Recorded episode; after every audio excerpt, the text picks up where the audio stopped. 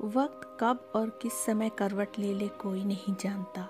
कभी कभी इस वक्त के बदलाव से इंसान की ज़िंदगी बिल्कुल उलट जाती है और उसकी पहचान ही बदल जाती है। जब उसे किसी बदली हुई ज़िंदगी की वजह मालूम पड़ती है, तब वह केवल सोचता और सोचता ही रह जाता है। तो दोस्तों, आज मैं आपको एक ऐसी ही अजीब कहानी सुनाने वाली हूँ, जो किसी को भी सोचने पर मजबूर कर सकती है। कई साल पुरानी बात है। दयाराम उत्तर प्रदेश के एक छोटे से गाँव में रहता था। उसके परिवार में बीवी, दो लड़के और एक लड़की थी। दयाराम गाँव में ही साइकिल ठीक करने का काम करता था। उसके पास छोटा सा झोपड़ी नुमा घर और एक छोटा सा ज़मीन का टुकड़ा था। ये एक बेहद गरीब परिवार था। घर का खर्च बड़ी मुश्किल से चलता था। मुफलिसी के इस दौर में गाँव के ही एक शख्स ने उससे कहा कि तुम कल पुर्जे के अच्छे कारीगर हो। शहर चले जाओ और वहाँ तुम्हारा काम चल निकलेगा। काफ़ी दिनों तक दयाराम सोचता रहा, पर वो गाँव छोड़कर शहर जाने की हिम्मत नहीं जुटा पा रहा था। इधर खाने के भी लाले पड़ने लगे थे। आखिरकार उसके एक जानकार ने जो शहर में ही रहता था बताया कि वहाँ एक जगह थोड़ी सी ज़मीन खाली है, जो शहर से थोड़ा दूर है। वो वहीं अपनी दुकान खोल सकता है। जगह की कीमत पाँच हज़ार रुपये है। अब दयाराम ने अपनी ज़मीन छः हज़ार रुपये में और अपना घर तीन हज़ार रुपये में बेच दिया और शहर आ गया। जानकार की मदद और अपनी हिम्मत से उसने किराए का एक छोटा सा मकान और साइकिल की दुकान खोल ली। इसी तरह कुछ महीने निकल गए। दयाराम का बड़ा लड़का विपिन, जो करीब 16 साल का था, काफ़ी शरारती किस्म का लड़का था। इसके अलावा बड़ी लड़की और एक छोटा लड़का जो 10 साल का था। वो पढ़ाई में काफ़ी होशियार था। दयाराम ने तीनों बच्चों को सरकारी स्कूल में दाखिल करवा दिया था, जहाँ बच्चों की मुफ़्त पढ़ाई होती थी। साथ ही वजीफ़ा भी मिलता था। कुछ दिन स्कूल जाने के बाद विपिन ने पढ़ाई छोड़ दी। पढ़ाई में उसका मन नहीं लगता था, और गाँव में भी यही हाल था। आवारा लड़कों के साथ वो इधर उधर घूमता रहता था। इधर शहर में कुछ खास आमदनी नहीं हो रही थी। बस जैसे तैसे वक्त कट रहा था। दयाराम वैसे ही परेशान रहता था। घर खर्च की चिंता, बेटे का आवारापन और अब तो बेटी के बारे में भी वो सोचने लगा था। शहर आए दो साल से ज़्यादा हो गए थे। बस दिन वैसे ही तंगी में गुजर रहे थे। वैसे दयाराम का घर शहर में था, जहाँ घनी आबादी थी, और उसकी दुकान शहर से बाहर थी। हाँ आसपास कारखाने आदि काफ़ी तादाद में थे, जहाँ काम करने वाले मजदूर और कर्मचारी अक्सर दयाराम के पास आकर साइकिल ठीक करवाने आते जाते रहते थे। कई बार काम करते करते उसे घर पहुँचते वक्त रात हो जाती थी। दयाराम जिस रास्ते से घर पहुँचता था, वहाँ एक कब्रिस्तान पड़ता था। वहाँ काफ़ी बड़े बड़े पेड़ और झाड़ियाँ मौजूद थी। ये ढाई तीन किलोमीटर के दायरे में फैला हुआ था। सड़क के दोनों तरफ़ ही बड़े बड़े पेड़ व कब्रें थीं। दयाराम दो साल से इसी रास्ते से आता जाता रहता था। उसके पास अपनी पुरानी साइकिल थी। जिससे वो आठ नौ किलोमीटर तक का सफ़र तय करके घर पहुँचता था। कई बार जब उसके पास कुछ पैसे बचते तो वो बच्चों के लिए अक्सर फल वगैरह ले जाता। एक दिन उसने रास्ते में पड़ने वाली मिठाई की दुकान से आधा किलो कलाकंद लिया, जो उस दुकान की मशहूर मिठाई थी, और उसे अपनी साइकिल की पीछे वाले टोकरी में रख दिया और घर की तरफ़ चल पड़ा। आज भी शाम काफ़ी हो गई थी और अंधेरा भी जल्दी हो गया था। हल्की ठंड का मौसम था। सड़क पर लोगों की आवाजाही भी कम हो गई थी। ख़ास तौर पर जंगल और कब्रिस्तान वाले रास्ते से लोग कम ही निकलते थे।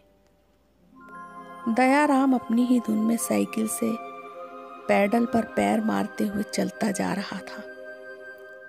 सड़क पर लगी हुई स्ट्रीट लाइट भी फ्यूज थी। एक आध लाइट ही जल रही थी। सड़क के दोनों ओर घुप अंधेरा था। साइकिल चलाते चलाते ही दयाराम ने देखा, सड़क के दाहिनी तरफ़ कोई खड़ा है। उसने दुशाला ओढ़ रखी थी और वो दूर से एक परछाई की तरह लग रहा था। अब दयाराम सोचता है इतनी रात में ये कौन है? और जब वो उसके पास पहुँचता है तो वो आदमी उसे रुकने का इशारा करता है। साइकिल रुकने पर हाथ के इशारे से उसने लिफ्ट मांगी। दयाराम कहता है, आप पीछे बैठ जाओ। जहाँ कहोगे वहीं उतार दूँगा। एक डेढ़ किलोमीटर चलने के बाद ही पीछे से धीमी आवाज़ आती है। रोक दो। दयाराम साइकिल रोक देता है। वो आदमी साइकिल से उतर जाता है। अब दयाराम जल्दी जल्दी साइकिल चलाता हुआ चल पड़ता है। पर साथ में वो ये भी सोचता जा रहा था कि आखिर वो आदमी कौन है और यहाँ कहाँ रहता है। घर आते ही उसने अपनी साइकिल दीवार के किनारे खड़ी की और उसके कैरियर से मिठाई का डिब्बा लेने के लिए हाथ बढ़ाया। लेकिन उसने देखा कि मिठाई का डिब्बा गायब था। उसे थोड़ा अजीब लगा, लेकिन फिर घर पहुंचकर उसने इसका किसी से भी ज़िक्र नहीं किया। दयाराम एक मेहनत कश और नेक आदमी था। उसके सरल स्वभाव के कारण कई लोग उसे पसंद करते थे। ऐसे ही वक्त कटता जा रहा था।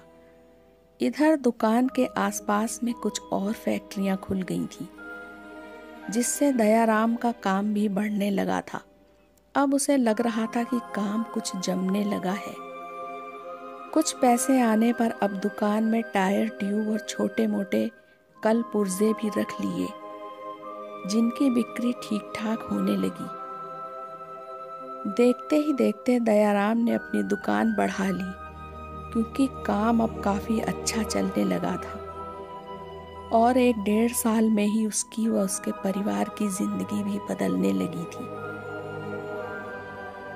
वैसे दयाराम अभी भी साइकिल से ही घर आता जाता था, पर हाँ बेटे ने ज़रूर जिद करके स्कूटर खरीदवा लिया था। कई बार दयाराम उसी मिठाई की दुकान से कलाकंद खरीदता और घर ले जाता था। वो शख्स उसे केवल दो तीन बार ही और मिला था, जो कब्रिस्तान के दरवाजे से पहले ही साइकिल से उतर जाता था। और बाद में मिठाई का डिब्बा गायब मिलता था। अब दयाराम भी सोचता जा रहा था लेकिन उसकी समझ में कुछ आ नहीं रहा था। और उसने इस बारे में किसी को कुछ भी नहीं बताया। अपनी बीवी को भी नहीं। धीरे धीरे वक्त निकलता जा रहा था और दयाराम दिनों दिन तरक्की करता जा रहा था। और इन पाँच सालों में उसने जो कभी नहीं सोचा था, वो सब एक एक करके होता जा रहा था। उसने अपनी बेटी की शादी एक ठीक ठाक खानदान में पढ़े लिखे लड़के से कर दी थी। बेटी सुखी थी। छोटा बेटा भी पढ़ाई में अव्वल आता रहता था। पर हाँ बड़ा बेटा विपिन अभी काम के लिए उतना संजीदा नहीं हुआ था। पर इतना था कि अब वो पिता के साथ दुकान का काम कभी कभार देखने लगा था। पर अब तो दौलत के आने से उसके शौक भी ऊँचे होते जा रहे थे। दयाराम के पास अब एक बड़ी दुकान और एक कारखाना भी था। और इन पाँच सालों में कब्रिस्तान के पास लिफ्ट मांगने वाला वो शख्स केवल छह बार ही मिला था। पर लगता था दयाराम को उसका हमेशा इंतज़ार रहता था और वो अभी भी ज़्यादातर अपनी साइकिल से ही आता जाता रहता था। विपिन का आना जाना स्कूटर से ही होता था। एक बार दयाराम दुकान पहुँचता है, उस दिन उसकी तबीयत कुछ खराब लग रही थी। उसने विपिन से कहा कि आज मैं रुक जाता हूँ। तुम घर चले जाओ। साथ में उसने ये भी कहा कि वो साइकिल से घर चला जाए, क्योंकि पता नहीं उसे आज ऐसा लग रहा था कि वो शख्स आज ज़रूर मिलेगा। दयाराम ने बेटे से कहा कि उसे कब्रिस्तान के पास एक आदमी मिलेगा, जिसे पीछे साइकिल पर बैठाकर उसे कब्रिस्तान के दरवाजे से थोड़ा पहले उतार देना। लेकिन उससे बात मत करना और पीछे मुड़कर भी मत देखना। हालाँकि विपिन को साइकिल से जाने में कुछ अटपटा तो ज़रूर लग रहा था, पर मजबूरी में उसे जाना पड़ रहा था। दयाराम ने उसे ये हिदायत भी दे दी कि उस मिठाई की दुकान से कलाकंद लेकर पीछे साइकिल के कैरियर पर रख देना और उसको छोड़कर सीधे घर चले जाना। आज सड़क पर लोग बहुत कम थे। विपिन भी साइकिल से चला जा रहा था। रास्ते में उसने आधा किलो मिठाई लेकर साइकिल के कैरियर पर रख दी और चल पड़ा। इस समय रात के नौ बजने वाले थे। और रास्ता अब और सुनसान होता जा रहा था। आज शायद अमावस्या की काली रात थी और हवा भी तेज चल रही थी। सड़क के दोनों ओर लगे पेड़ सरसरा रहे थे और उन पेड़ों के बीच से झांकती हुई सी धुंधली धुंधली खबरें दिखाई दे जाती थी। विपिन अपनी ही धुन में चलता चला जा रहा था। अचानक ही उसे कुछ दूर एक साया दिखाई देता है, जो सड़क के किनारे खड़ा था। उसका चेहरा व बदन एक गहरे रंग की दुशाला से ढका हुआ था। उसने विपिन को रुकने का इशारा किया। विपिन समझ गया कि उसने उसको क्यों रोका। और उसने फिर अपनी साइकिल रोक दी। अब वो शख्स पीछे साइकिल पर बैठ चुका था। विपिन को लग रहा था जैसे उसकी साइकिल बहुत भारी हो गई है और उसे पैडल मारने में भी काफ़ी ज़ोर लगाना पड़ रहा था। खैर, जैसे तैसे वो साइकिल को खींचता हुआ उसे कुछ दूर चलाता ले गया और उसे कुछ अजीब सा महसूस हो रहा था। और उसके दिमाग में चल रहा था कि आखिर ये कौन है और कहाँ रहता है। जब पीछे से धीमी सी आवाज़ आई, रुको, तब उसने साइकिल रोक दी। शायद वो शख्स उतर चुका था। अब विपिन ने पैडल पर हल्के से पैर मारकर साइकिल आगे बढ़ा दी, पर उसका ध्यान उस साई की तरफ़ भी लगा था। और वो साइकिल चलाते समय कनखियों से पीछे मुड़ मुड़ कर भी देखता जा रहा था। कुछ दूर जाने पर उसने पीछे मुड़कर देखा कि वो शख्स कब्रिस्तान के बड़े से टूटे हुए दरवाजे के अंदर दाखिल हो गया। अंधेरे में विपिन को कुछ ठीक से नज़र नहीं आ रहा था, पर एक क्षण को उस शख्स के हाथ में किसी चीज़ की चमक विपिन को दिखाई दे जाती है। उसे लगा कि शायद उसने हाथ में कोई जड़ाऊ कड़ा पहन रखा था। विपिन का खुराफाती दिमाग कुछ और ही सोचने लगा और अब उसने सोचा कि चलो आज देखा जाए कि वो कौन है और कहाँ रहता है। शायद कोई चोर डाकू है, जो कीमती सामान इस पुराने जर्जर उजड़े हुए कब्रिस्तान में छुपाता है। उसे लगा कि कुछ माल अगर उसके हाथ लग जाए तो क्या ही अच्छा हो। अब विपिन पर डर नहीं, लालच सवार हो चुका था। उसने साइकिल को वापस मोड़ दिया और साइकिल को वहीं कब्रिस्तान की टूटी दीवार के किनारे खड़ी कर दी। कब्रिस्तान के खुले दरवाजे से वो अंदर दाखिल हो गया। बाहर जितना सन्नाटा व अंधेरा था उससे कहीं ज़्यादा अंधेरा कब्रिस्तान के अंदर था। अजीब सी सरसराहट और कुछ हल्की हल्की आवाज़ें भी आ रही थी। किसी जानवर की आवाज़ें लग रही थी। कई कब्रों व झाड़ियों को पार करता हुआ और उस शख्स को ढूंढता हुआ विपिन बहुत अंदर आ चुका था। अचानक ही अंधेरे में विपिन को कुछ चमकता हुआ सा दिखाई देता है। जो एक बड़ी सी कब्र के पास से नज़र आ रहा था, वो धीरे धीरे कदम बढ़ाता हुआ आगे बढ़ता जाता है। पास जाने पर उस चमकती हुई चीज़ की तरफ़ बढ़ जाता है। उस कब्र के ऊपर एक जड़ाऊ कड़ा रखा हुआ था। अंधेरे में भी उसकी चमक बरकरार थी। विपिन ने हाथ बढ़ाकर कड़े को उठाने की कोशिश की। तभी उसकी नज़र सामने झाड़ियों में पड़ी और उसकी ज़ोर से एक चीख निकल गई।